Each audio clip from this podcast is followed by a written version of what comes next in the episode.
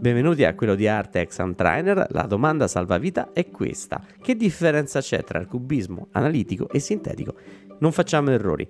Per cubismo si intende quel momento artistico in cui artisti come Picasso, Braque, Gris e tanti altri rappresentano soggetti da più punti di vista. Il cubismo infatti ha la capacità di condensare in un unico quadro davanti a noi un soggetto visto da più angolazioni.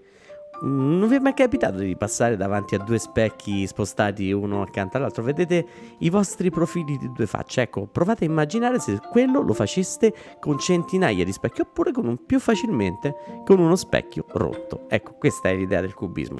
Ogni piano, ogni frammento di specchio è un piano di percezione, ovvero un punto di vista. E questa è l'idea geniale che si lega in modo incredibile a quelle che sono le teorie della relatività di Einstein. Ora però andiamo un attimo a vedere che cosa succede al cubismo stesso, perché questa idea Picasso, Braque e compagnia bella ce l'hanno intorno al 1907 e fino a là va tutto bene. Entrano anche grazie a un committente importantissimo, cioè un mercante Dante che si chiama Kahnweiler, loro iniziano a fare quadri cubisti nazisti.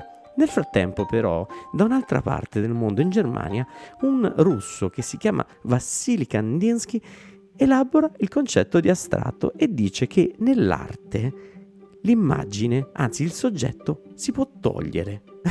e quindi si può fare un'arte priva di soggetto. Una volta era decorazione, ma adesso diventa arte.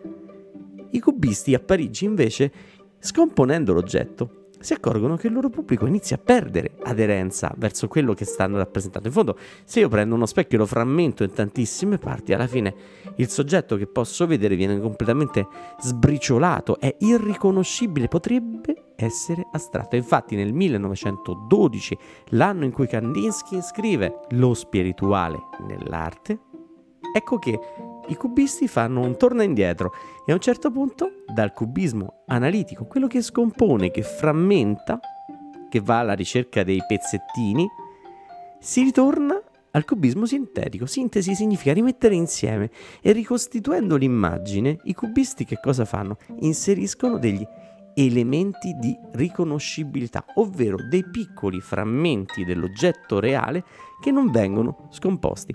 Molto spesso potrebbero essere semplicemente delle scritte, oppure veri e propri particolari di oggetto, oppure addirittura quelli che amavano chiamare i papeccole, ovvero pezzi di carta che ricordavano la materialità dei soggetti rappresentati.